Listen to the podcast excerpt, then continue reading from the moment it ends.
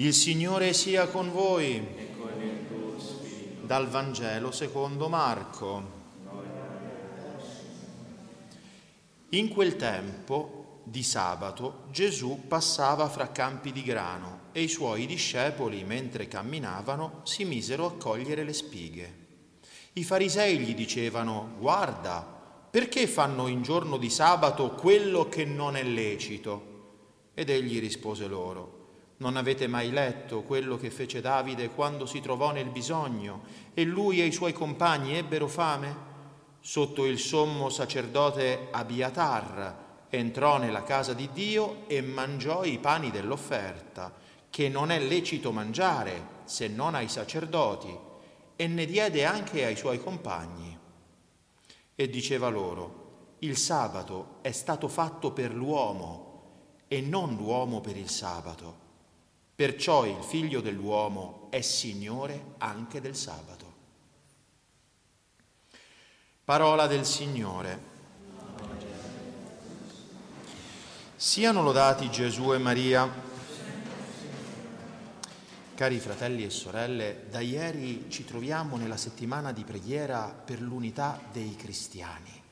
Davvero c'è bisogno di unità. La storia della Chiesa ha visto nei 2000 anni da Gesù ad oggi davvero tante divisioni, tanti litigi, tante guerre, tanta discordia, e ancora ci portiamo appresso queste ferite.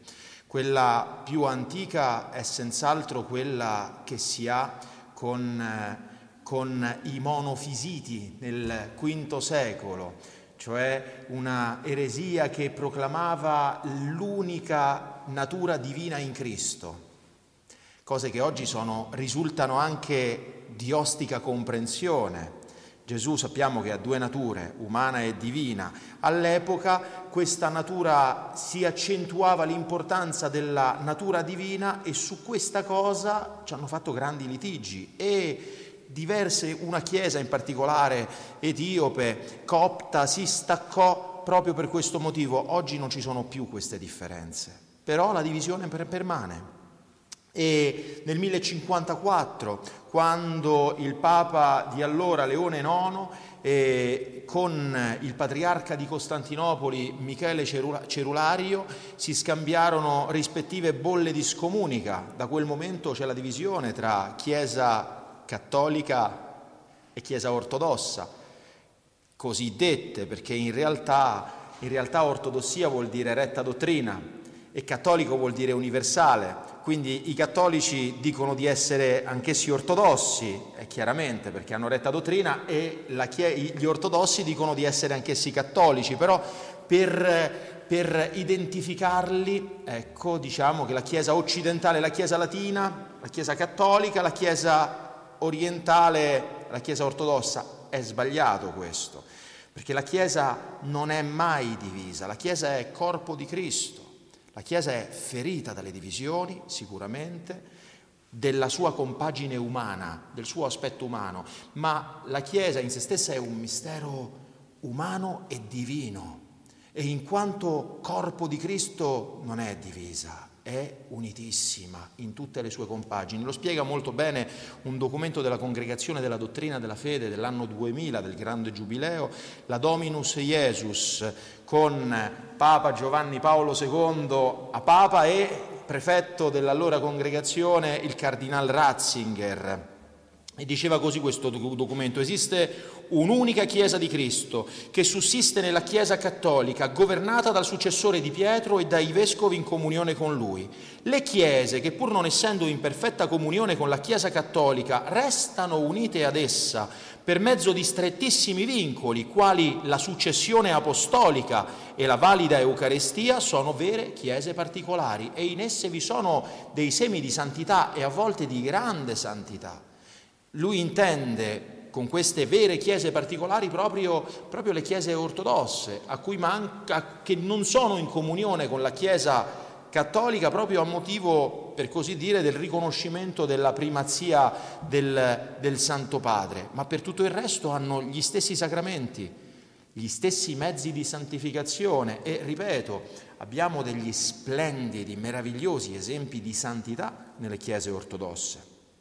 In questi 1000 anni c'è però questa ferita, non c'è questa piena unione. Poi dopo, ancora nella storia, oltre a diverse divisioni in seno della stessa Chiesa Cattolica, no? Per 70 anni, per esempio, abbiamo avuto uno scisma interno, il grande scisma d'Occidente, poi ricomposto con il concilio di Costanza, in cui c'erano 2, 3 papi, santi che obbedivano a un papa della linea francese, santi che obbedivano al papa della linea italiana, poi c'era un papa, sempre divisione, sempre discordia, poi si è ricomposto, salvo poi nel XVI secolo comporsi un'altra frattura ancora più dolorosa, quella originata da Martin Lutero, quindi inizio XVI secolo, 1517, poi subito seguita da Zwingli, Calvino, che hanno dato vita a quella riforma, che in realtà riforma non era, perché hanno interrotto, almeno nelle chiese protestanti, che poi non sono vere e proprie chiese, ma sono comunità ecclesiali,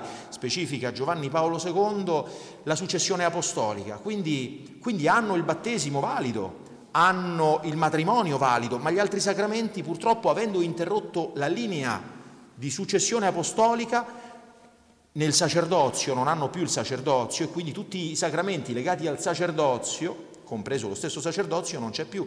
Però anch'esse sono comunità ecclesiali e in qualche modo hanno dei semi di santità, e anche in esse ci sono persone buone, di buona volontà, e dei semi di santificazione. Anche lì, perché il Signore arriva ovunque. Però questa divisione che è arrivata fino ai giorni nostri, arrivando a livelli che sembra umanamente incolmabili, perché siamo tutti, da una parte e dall'altra, ricchi e pieni di pregiudizi, di ricordi negativi, di recriminazioni sul passato. Spesso queste differenze tra le comunità ecclesiali e tra chiese si sono acuite grazie al potere civile a cui di volta in volta ora questa chiesa, ora questa confessione si sono attaccate per avere forza, e si sono fatte guerre su questi motivi. Ora capite che scandalo incredibile, dinanzi al mondo in cui il Signore è venuto a predicare l'amore, in cui il Signore nel testamento dell'ultima cena, cioè nelle sue volontà ultime, dice proprio affinché questi siano come me e te, Padre, una cosa sola. Affinché siano una cosa sola. E proprio questo si diceva dei primi apostoli, nella comunità di Gerusalemme. Erano un cuore solo e un'anima sola, animati dall'amore di Dio, dalla grazia santificante, dalla carità che fluiva in loro, tra di loro e attraverso di loro, nell'unica vera comunione possibile, che è proprio quella della carità, che è il vincolo della perfezione. Ora vedete ciò che è accaduto nella Chiesa, nella compagine visibile della Chiesa, come dicevamo, a livello macroscopico, accade continuamente in tutte le nostre comunità ecclesiali, in tutti i piccoli o grandi gruppi, nella Chiesa Cattolica, ovunque. Perché? Perché c'è sempre, in fin dei conti, fratelli e sorelle, il grande problema, il grandissimo problema dell'essere umano, che siamo tutti bravissimi a guardare quello che va male negli altri, a quello che gli altri devono cambiare, a cosa devono fare gli altri per diventare perfetti, e siamo incapaci di guardare a noi stessi. Un santo padre del VI secolo, che cito spesso ultimamente perché mi sta capitando di leggere i suoi scritti e ne rimango grandemente edificato, Doroteo di Gaza, diceva proprio questo, che nessuno trova la strada di accusare se stesso, ed è questo il motivo per cui nessuno di noi progredisce. Per questo, dice, non troviamo modo di ricevere giovamento in nulla, ma rimaniamo tutto il nostro tempo a marcire nei nostri pensieri gli uni contro gli altri e a tormentarci. Ciascuno giustifica se stesso, ciascuno si lascia andare senza preoccuparsi di nulla, e poi pretendiamo dal prossimo il rispetto dei comandamenti. Anche per questo non riusciamo a capire il bene, perché non appena riceviamo una qualche illuminazione, subito lo pretendiamo dal prossimo e lo rimproveriamo dicendo dovrebbe fare così, perché non ha fatto così? Perché invece piuttosto, dice San Doroteo di Gaza, non pretendiamo da noi stessi il rispetto dei comandamenti e non rimproveriamo noi stessi di non osservarli.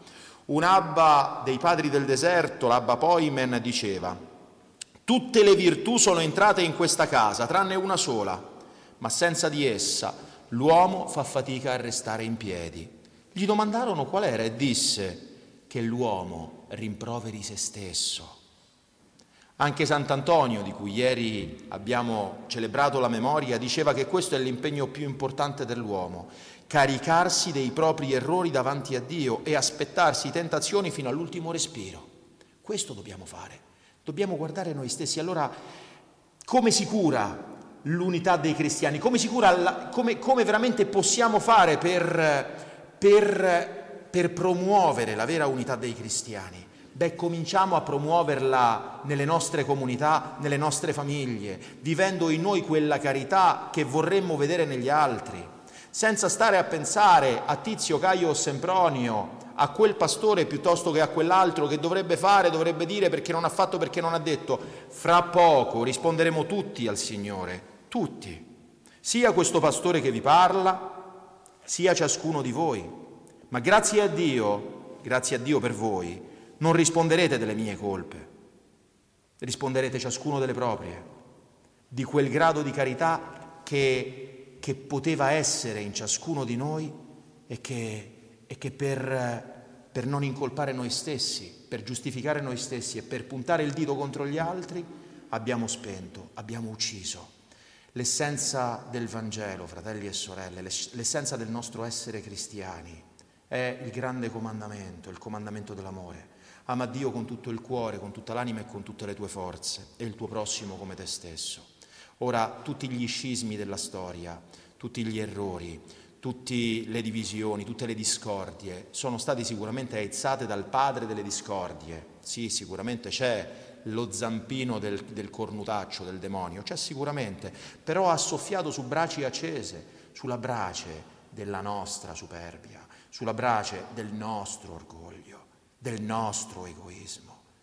E allora vogliamo veramente promuovere, fratelli e sorelle, l'unità dei cristiani, di tutti i cristiani, affinché davvero, come dice Gesù e come chiede Gesù, siamo un solo popolo sotto un solo pastore? Beh, allora promuoviamola in noi. Cerchiamo di non essere noi quell'elemento di divisione, quell'elemento di discordia, quell'elemento di odio, lasciando spazio a questi sentimenti nel nostro cuore. Troviamo riposo, dice ancora Doroteo di Gaza, riportando tutto a Dio. E per concludere voglio raccontarvi un aneddoto raccontato dallo stesso Doroteo di Gaza, che molti di voi hanno già sentito perché sono monotono e l'ho raccontato spessissimo, perché a me ha fatto molto bene, magari già l'ho detto anche in qualche omelia, quindi mi perdonerete se mi ripeto, ma credo che sia davvero essenziale, fondamentale, ripetercelo spesso, non è mai abbastanza. C'era un anziano malato e il fratello giovane mise nel suo cibo, invece del miele, dell'olio di lino, olio tossico e nauseabondo. Gli diede una ciotola e quello se la mangia tutta. Poi gli dà una seconda ciotola e l'anziano si mangia tutta anche la seconda ciotola, senza dire nulla. Quando il giovane si rende conto di ciò che aveva fatto, cioè che stava per avvelenare, che aveva avvelenato praticamente con quell'olio tossico, invece che aveva messo al posto del miele, è andato dall'anziano e gli ha detto: Abba, padre, perché non mi hai detto niente? Perché hai permesso che cadesse su di me questo peccato? Io ti sto avvelenando.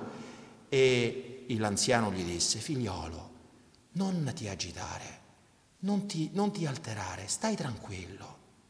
Se il Signore avesse voluto che tu mettevi il miele nella mia zuppa, avresti messo il miele.